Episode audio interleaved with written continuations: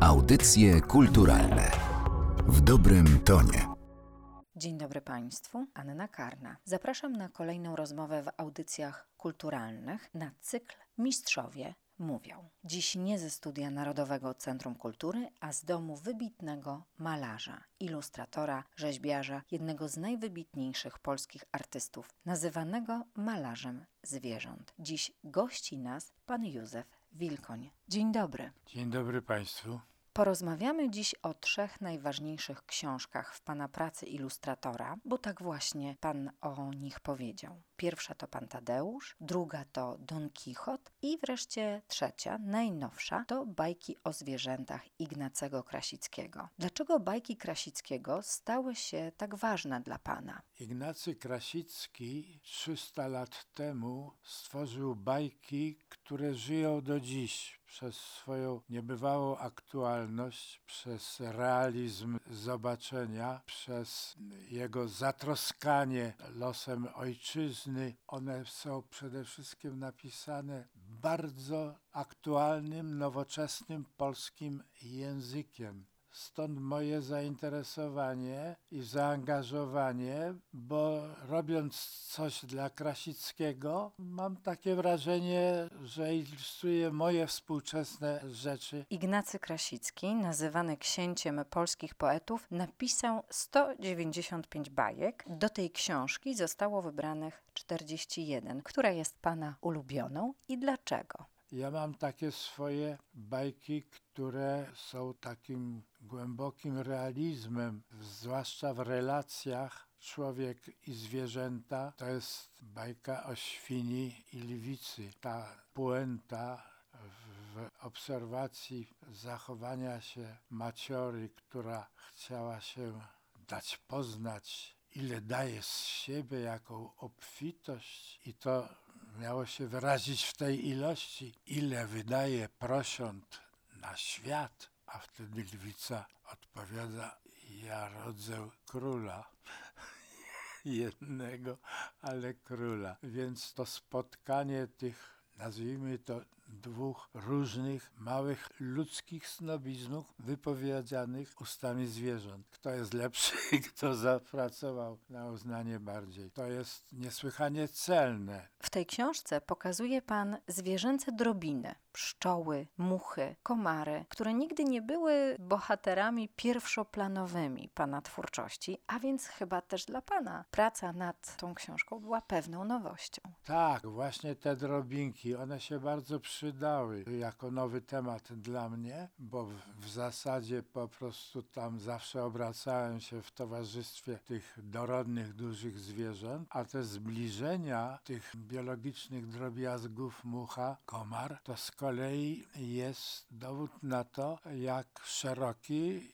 i uniwersalny był pogląd, obserwowanie Krasickiego świata przyrody. Mówić o musze, o komarze, jest o mrówce, to właśnie temalizmy jest nieco trudniej niż mówić o słoniu. I te zbliżenia bardzo mnie zaciekawiły i stąd, powiedzmy, sporo jest. I przyłożyłem do tego starań, żeby pokazać te drobiny, które jednak są częścią naszego świata biologicznego. No i stąd to zbliżenie i pokazanie komara na nosie, ogromnego komara na nosie, albo pszczoły na trąbie słonia. Więc zbliżenia, te portrety tych małych owadów, to po to, że one, będąc drobne, są nieodzowną częścią przyrody. Musiałem się rozprawić z sprawą mrówki. Problem mrówki leży z jednej strony w jej drobiazgowości, w jej maleńkości, a z drugiej strony mrówki w całości to jest masa. Złożone problemy, które z tego wynikają, że te drobinki tworzą potężną społeczność i wnioski z tego wyprowadzone i tak dalej. To wszystko świadczy o tym, jak cudownie obserwował przyrodę Krasicki. I powiedzmy, jeżeli się powoływał na mrówkę, to nie tylko dlatego, że zobaczył, dostrzegł maliznę, ale dostrzegł społeczność, która mu była potrzebna wtedy, kiedy analizował społeczność ludzką. Te wszystkie problemy są dość trudne, ale ciekawe. I starałem się pokazać tam, obok tego, że mam powiększonego komara czy mrówkę, to pokazuje tą masę. W tej książce są bardzo różne zwierzęta, niektóre mniejszej, niektóre większej urody, ale naprawdę piękny jest jeleń i zastanawiam się, czy jelenia w ogóle można namalować brzydko. Słynny problem, że będąc uosobieniem piękna jest zarazem jakimś przykładem kiczu, że jest już tak piękne, że stało się jednocześnie przesłodzone, kiczowate. Ale nie jest tak z jeleniem. To naprawdę piękne zwierzę, to zależy od tego, jak się go pokaże. To nie musi być jeleń na rykowisku, wystarczy jelenia dostrzec, podejrzeć, zobaczyć. Jest to okaz piękna. Jest sporo takich zwierząt o takiej wspaniałej urodzie. Z jednej strony rogaty jeleń, a z drugiej strony cudowny koń, cudowna sylwetka araba. Stąd ja bardzo często wracam i maluję konie. Nawet jeszcze mi się nie udało wyrzeźbić jelenia, chociaż z rogatych mam już łosia, żubra, tura, ale możliwe, że i czeka mnie jeleń. Wciąż pana ulubionym zwierzęciem w ilustracji pozostaje koń właśnie? Wciąż tak. Oczywiście można powiedzieć, że w przyrodzie interesuje mnie wszystko, natomiast koń jest taką moją tematyczną wykładnią dynamiki. Ja za pomocą konia chcę wyrazić pewne ekspresje ruchu, dynamiki, stąd te moje pędzące tabuny. Koń w ruchu. Jestem zakochany w koniu. Miałem z końmi do czynienia, bo musiałem, bo jestem ze wsi. Dziadek kazał mi czyścić łyska ukochanego swojego. Łysek był zawsze wyczyszczony z prawej strony, a jak trzeba było go wyczyścić z lewej, to znaczy tam, gdzie był przy ścianie, to mnie do tej ściany przyciskał, widząc, że się go boję. No i dziadek mówi: Józek, co to jest ten łysek? Jest, no, dziadziu, on nie pozwala, on mnie przyciska. Zwierzęta sobie żartują z ludzi, którzy się ich boją. Ja się boję dużych zwierząt. Zilustrował pan ponad dwieście książek dla dzieci i dorosłych. Czy ilustrując bajki kierowane do dzieci, inaczej pan rysuje? Czy dla dzieci tworzy się inaczej? Ja od dawna mówię, dla dzieci trzeba ilustrować taką samą ambicją, z takim samym zamiarem jak dla dorosłych, a nawet jeszcze lepiej. To znaczy nie mam nic z takiego stosunku, którego zresztą, jeżeli ma miejsce w działalności, w twórczości, nazywam go infantylizmem. Nie mam z tym nic wspólnego. Dla dzieci nic nie udziecinniam. Dziecko traktuję jako równego partnera, zakładając, że ma bardzo świeżą wyobraźnię, swobodę, potrzebę, ciekawość, więc robię tak, jakbym robił dla siebie. Nie chcę go pouczać, nie chcę mu upraszczać, zmiękczać, udziecinniać. Dzieci tego nie lubią, jak się dzieciom szczebiocze. Dla dzieci trzeba być zwyczajnym, zwyczajnie zatroskanym i mieć nadzieję, że dziecko to przyjmuje w taki sposób, jak my sami dorośli przyjmujemy to, co robimy dla siebie. Jestem przeciwny w jakiejkolwiek tendencji do przygotowania rzeczy dla dzieci jako specjalny rodzaj dla dzieci. Absolutnie nie. Wśród trzech najważniejszych pana książek w pracy ilustratora wspomina pan o postaci Don Kichota. Jeszcze w latach sześćdziesiątych powstał pierwszy pana obraz Don Kichota i ta postać przewija się i powraca w pana życiu. Co jest takiego w Don Kichocie, że tak bardzo zawładnął pana wyobraźnią? Don Kichot to potęga. Don Kichot ma w sobie potrzebę sprzeciwu wobec zła tego świata, ma swoje marzenia, a przede wszystkim spontaniczność, niemal szalony sposób przedstawiania, realizowania swoich marzeń. Szaleństwo Don Kichota to jest najbardziej frapująca rzecz, odwaga jest tak intensywna, że graniczy z szaleństwem. Ale przecież można tak założyć, że najbardziej genialne rzeczy, które stworzył człowiek, to powstały w umysłach ludzi, o których można powiedzieć, że byli szaleni, bo są rzeczy, które zrobił człowiek właśnie tak na granicy szaleństwa, one są niedostępne w przeciętnej działalności. To znaczy trzeba mieć w sobie coś z szaleńca, żeby dokonać czegoś, co powszechnie uważa się, że jest niemożliwe do zrobienia. To jest całe sedno Don Kichota. Z uważnego czytania Don Kichota wynika, że Cervantes był niebywałym znawcą swoich czasów, rozumiał wszystkie problemy, problemy społeczne, problemy współżycia, problemy teatru, literatury, sztuki. Jak pan wspomina pracę nad Don Kichotem, do którego właśnie wracał pan w swoim życiu, ale do jednego z wydań stworzył pan sto ilustracji. Przy odpowiedzialnej, przy dobrej książce to jest norma, tak trzeba. Użytych ilustracji jest setka, a jeszcze ile jest na podłodze, które towarzyszyły tej pracy. To jest mój sposób pracy, że więcej uwagi poświęcam szukaniu wersji odpowiedniej, to się zamienia w ilość tych projektów. Znacznie bardziej wyżywam się, aniżeli w długotrwałym pielęgnowaniu jednej pracy. Ja uporczywie szukam wersji. Don Kichot to jest taka epopeja. Tak jak nasz Pan Tadeusz, tak Don Kichot jest hiszpańską epopeą, jak Iliada. Taka zawartość. Pan Tadeusz, wydana w tysiąc dziewięćset siedemdziesiątym trzecim roku, to ostatnia z tej triady najważniejszych książek dla pana. Pierwsze rysunki powstały jeszcze w Paryżu dziesięć lat wcześniej. Co było dla pana ważne w przedstawieniu tej wielkiej epopei narodowej?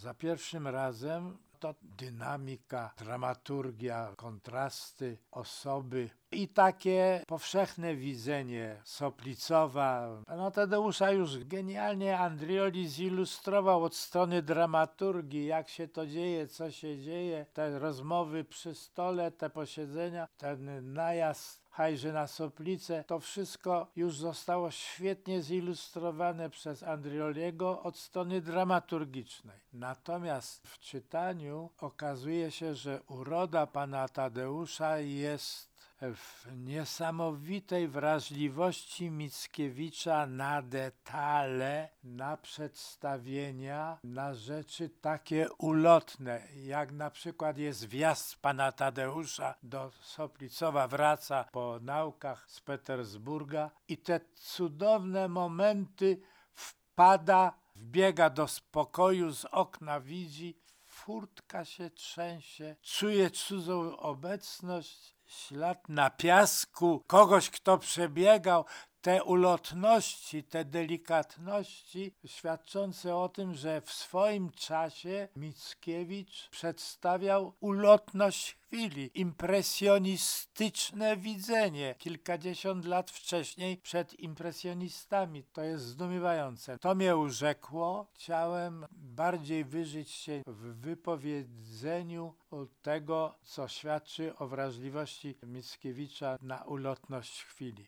Wspominał pan, tam są koniki jak owady, drzewa jak liście, syntetyczne ujęcia. Wszystko to wynikało z moich wcześniejszych doświadczeń z cieczami, no i z opozycji wobec tego, w jaki sposób dotychczas ilustrowano pana Tadeusza, począwszy od Andriolliego aż po Schancera. Można powiedzieć, że przyłożyłem więcej starania do wyszukania, wyciągnięcia, zbliżenia tła, w którym się to wszystko dzieje, aniżeli powiedzmy zbliżeń pierwszoplanowych, bo te zbliżenia pierwszoplanowe już były dokonane. A ja właśnie to pokazywałem w jakiejś szerokiej perspektywie. Tak rozumiałem, że to jest ta epopeja, że to nie jest obraz zaścianka, tylko to jest obraz kraju, narodu, społeczności. I stąd takie oddalenia, żeby pokazać całość, ale jak się też dobrze wpatrzyć, to na przykład w scenie finalnej po upolowaniu niedźwiedzia